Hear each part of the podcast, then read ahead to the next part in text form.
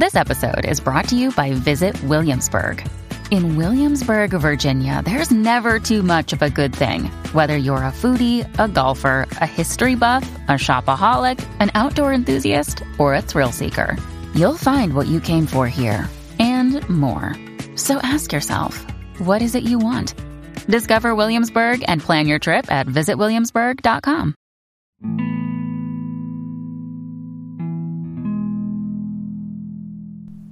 Hey guys, welcome back to the podcast. And if you're new here, welcome to the podcast. I'm glad that you've joined in.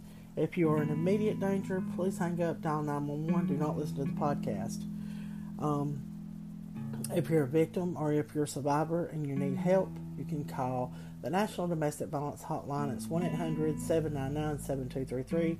Again, that number is 1 800 799 7233. Okay, tonight I wanted to give a bio um, I was kind of asked if, or well, uh, a very sweet, kind, kind lady that is a part of the uh, Warriors Against Domestic Violence. Um, she's actually, you know, in Mississippi, and she said, well, if you wanted to, you could do a quick bio on your uh, Alabama page and let people know who you are. And I really couldn't find a bio button. So instead, I felt like that I should record a podcast and let you guys in on most of my story. I, am not going to get into very, very deep details because there's so many of them.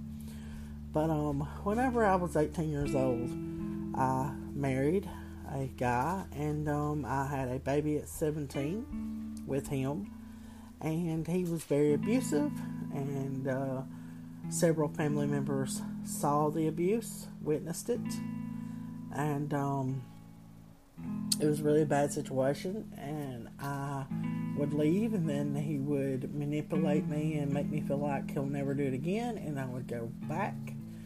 And some of the things that he done to me, just pretty much, I'll give a quick description, is that um, he um, violently sodomized, raped me and um, he slit my throat with a dull end of a knife from ear to ear, and it made a very harsh burn across my throat. And then he said, "Well, next time it will be with a sharp end."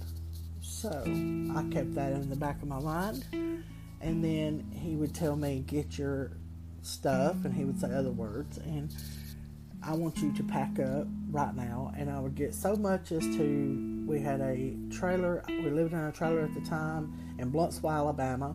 And I would get to the bedroom door, or the rather the closet door, open the closet door up, start packing my stuff up in a garbage bag because he would be telling me, I want you to pack your crap up and leave, blah, blah, blah. And I'd start packing my stuff. And then whenever I would do that, he would come barreling at me full force and get me down the closet and kick me with steel toe boots in my back. That happened several times. Uh, he would pinch plugs out of my arms if we was going through a red light and the the light turned if, if it turned yellow say I was going through it. And if I didn't go ahead and go through it he would reach over and he would just pull plugs just plugs of skin out of my arm. And um, he would get me in a public restaurant and one time we were at Pizza Hut in Oneonta, Alabama, and I was reaching for another piece of pizza. And at the time, I was wearing like a size 16. I was not a very large woman or young girl. And um, I'd reach out for a piece of pizza, and he would grab a fork and jab it in my hand and tell me I was a fat B I T C H. I better not ask for another piece of pizza and he would jump up and make a big scene and make me leave the restaurant and basically all but pull me by the hair of my head at times in front of a whole entire crowd. And I had a friend of mine that went to school. She, she graduated with my brother and she saw me whenever my daughter was a baby and we was walking down the streets of Blountsville and I had her and I had her in her little um, carriage and I was strolling along, and she said um, she will never forget that image in her mind. She knew he was abusing me at that time, and she will never forget it. And so uh, I had a few cousins that witnessed it. Uh, he beat me up at um, going down the road while we was going to Walmart.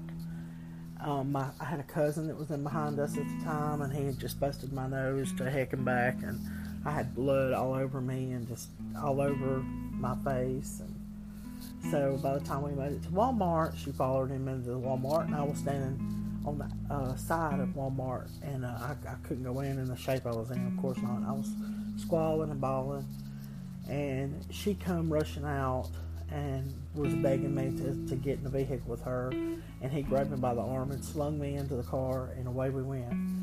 And that day, it was a horrible day. He, he had threatened my family, threatened my brother, and my brother had chased us down the road that my mother lives on and we was gonna go down the mountain or whatever, and and he was just going just real fast. And my brother said he stopped at the top of that mountain because he knew if he had followed us down that mountain that uh, my abuser might have went off that mountain with me. So that's just another incident that happened, and um, you know, there's more to it. He threw rocks, he and hit me, you know, rocking me while I was walking to work, put cigarettes on my arm take a water hose, a high pressure water hose, and took the skin off my arm, the meat and all. And so I have really been through a lot of abuse, and uh, there's more than that. My daughter went through abuse when she was a baby. I wasn't I wasn't there when that happened, but she also was the was at the brunt of the violence as well. And I don't talk about it very much. But I thought I would do this introductory and talk about some of the things that I endured um, I'm not happy to talk about it. I try to. It's not that I don't want to talk about my story or what I've been through. That's not the issue. Um, but I'm a survivor. I've survived it. It's over with. My job now is to help other women survive what I went through. Uh, some women have been stabbed. Some women get killed. Uh, there's more brutal abuse that does happen, and uh, some of the things that I went through, uh, I, I wound up at the hospital with a with a big egg on my head, you know, black eyes, uh, different things like that. He never did get put in jail. I never pressed charges because I was too scared to. He had my he had my mind so messed up.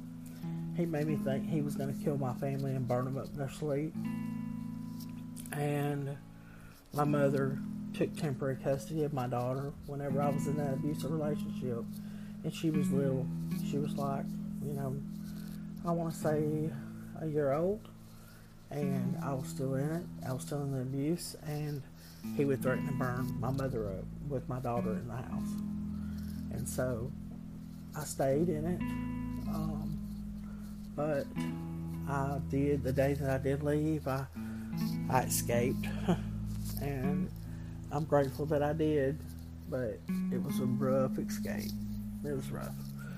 And I remember when I left, I just kept looking behind me, thinking, "Oh God, you know, he's he's behind me, he's behind me." But um, I do explain some of the things on my podcast about the abuse, and, and I probably did whenever I first started the podcast because this has been a journey for me. And once I talk about my story, I just kind of let it go because it's hard for me to bring back a lot of things back up.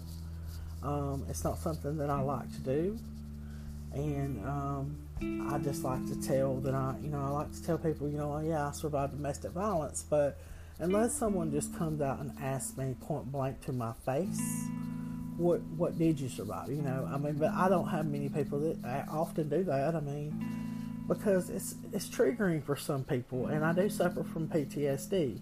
So when you suffer from PTSD, it's not a very easy thing to just um, express your story or talk about it often because a lot of us have overcome so many things um, in in the abusive relationship that we really don't want to conjure that back up. We really don't want to talk about it, but I thought that tonight I would talk about it. And um, I'm going to use this for like kind of a bio type thing and I'm going to post it on Alabama uh, Warriors page, and I'm going to post it on my page, and hopefully you'll get on here and you'll listen because this is some of what I dealt with and what I went through. Like I said, there's a lot of details that I've probably left out because I don't like to talk um, about every single detail in its depth. I could write a book about it all, but I have not chose to do that. Um, simply because I'd rather do a podcast. I'd rather do what I'm doing now. The podcast is free. Anyone can come on and listen. Um, I do have sponsorships on this podcast. I get like two cents a listen if you come on here and listen to my story because it helps the podcast grow bigger. And the bigger the podcast gets, the more it is able to reach out to a wide variety and to a wider audience. Uh, so I don't make a dime from my podcast. This is just out of my heart and what I want to do to help people survive domestic violence. And I'm hoping that I save lives in the process. And if anyone has heard of Don Estes and Team Puna, that's what I'm working toward now with the Alabama Warriors as well. And we're fighting to change the laws in this state, in Alabama. That's my main focus, and that's what I will continue to focus on. And as far as myself, I will continue to focus on my education as an advocate. And I'm really excited for my birthday that's coming up in November. I have a, a lot of exciting news to talk about, and I will fill y'all in on the next podcast, maybe. Um, I might wait until November and then tell you about it. But anyway, I just wanted to make this quick video, or, well, it's not a video, a quick podcast because I, I wanted to go on live, but I don't know. I just backed out on the live part. Uh, so I just did this podcast just to let everyone know how I felt and what was going on and what I endured at once in my life. And uh, yeah, and the abuse didn't stop after that. I went through a couple other abusive relationships. Um, and maybe I can talk about that too. One day I will bring it up. But anyway, this is a very big trigger warning uh, podcast for those that get triggered. And um, but anyways, guys, I'm gonna let you go, and I love you, and I will talk to you on the next podcast. Thanks for listening.